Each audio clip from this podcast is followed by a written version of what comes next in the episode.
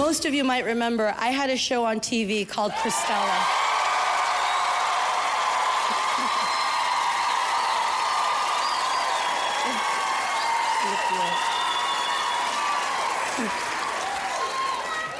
I, I, I loved that show, and...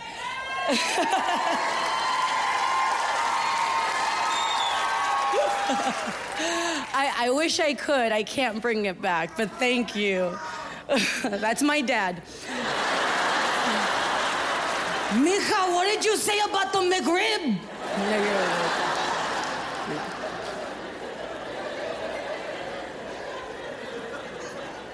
I uh, I loved that show. That show. Uh, That show is really about a part of my life where I, I moved in with my sister, I helped take care of her kids and my mom, and it, it was very important for me to do that show.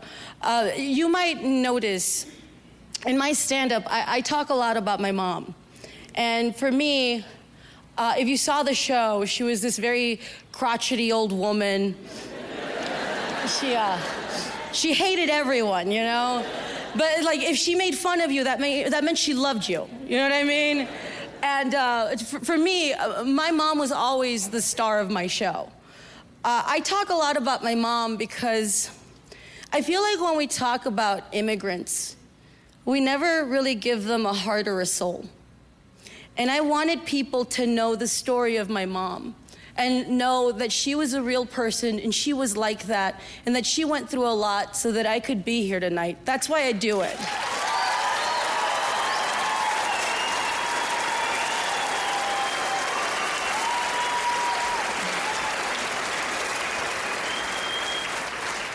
And, you know, for some people, my experience isn't their Latino experience, and I get that. You know, I just wanted to show mine. I wanted to show my life, you know? The, the show wasn't called Every Latino in the World. It was called Cristela. And for me, I wanted to show a mom like that because you ever notice that the moms on T V, like, they're never like that. They're always kind of the same. They're always very happy. They never get mad. Like, my mom used to get mad, you know? They never get mad. Think about it. Paper towel commercials.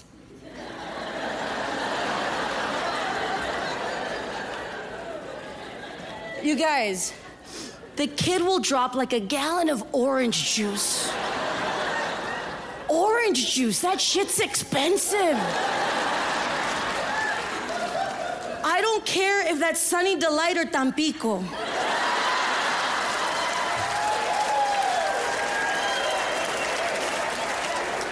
Shit is expensive. For those of you that don't know, Tampico,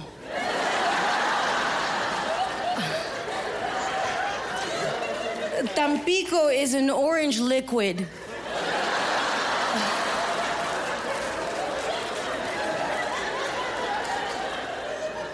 You can buy like thirty gallons of it for a dollar.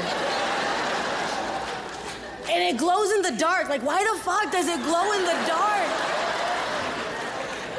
I keep a gallon of it in the fridge in case there's a power outage. I just take it out and like, everybody follow the Tampico.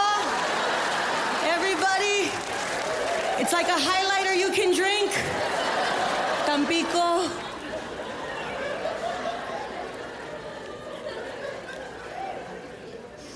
The mom and the kid clean it up and they have a dance party. Like, like my mom wasn't like that, you know? And, uh, you know, you guys uh, you guys have been a great audience. And I'm actually, I'm, I'm going to tell you a story that I don't normally tell people. And, and after tonight, I... I will never tell this story again. But it's a story of the kind of woman my mom was, in case you didn't believe that she was really like that.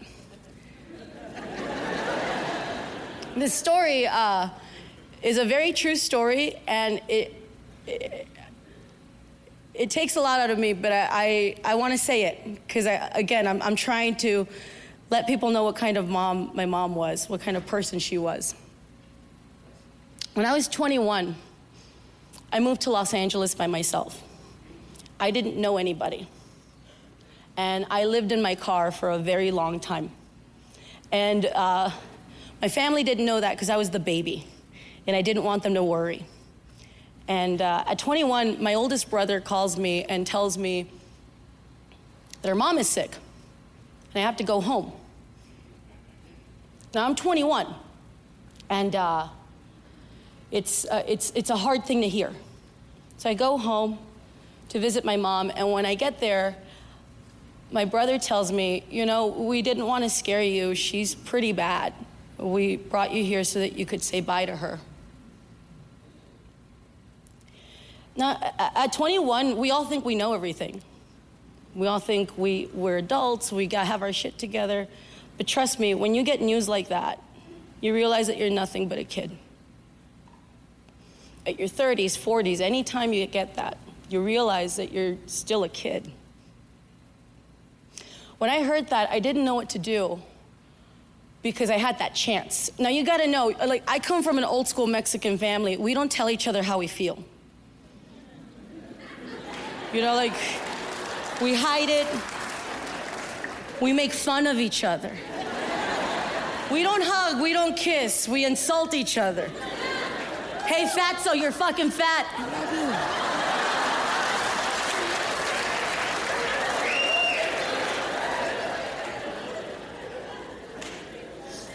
you. My family wasn't like that, you know, like, we, that's what we did. Like, we didn't hug and stuff. And I, and I, I thought to myself, if you're like this first generation and you're the like one of the few that's doing the first of everything in your family, do something, do the first of something.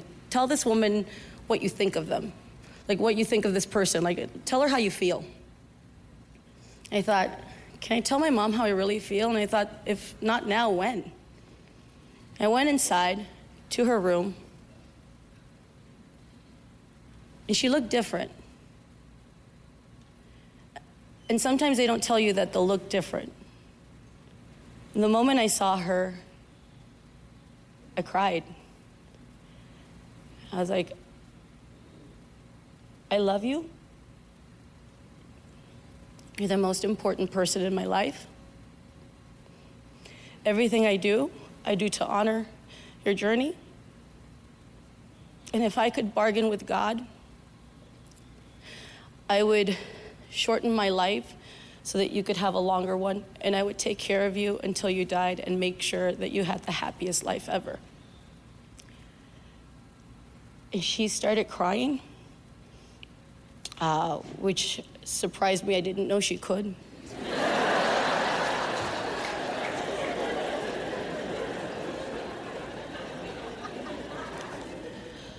And it was sad.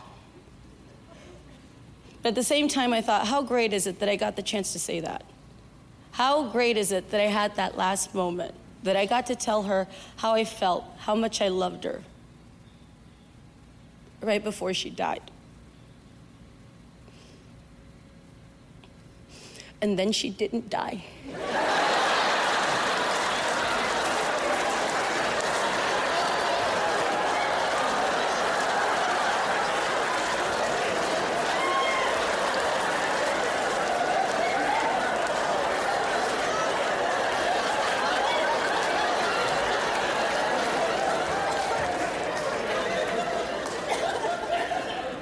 She didn't fucking die.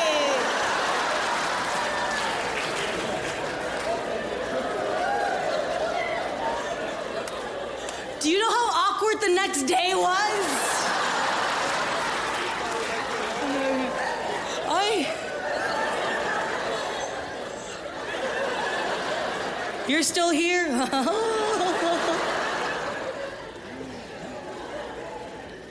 That woman lived for another year. And every day she would make fun of me and called me a pussy.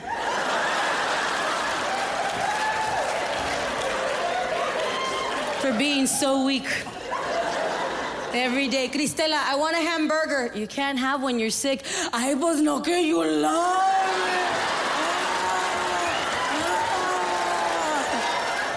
Watch Cristela Alonzo, Lower Classy, only on Netflix.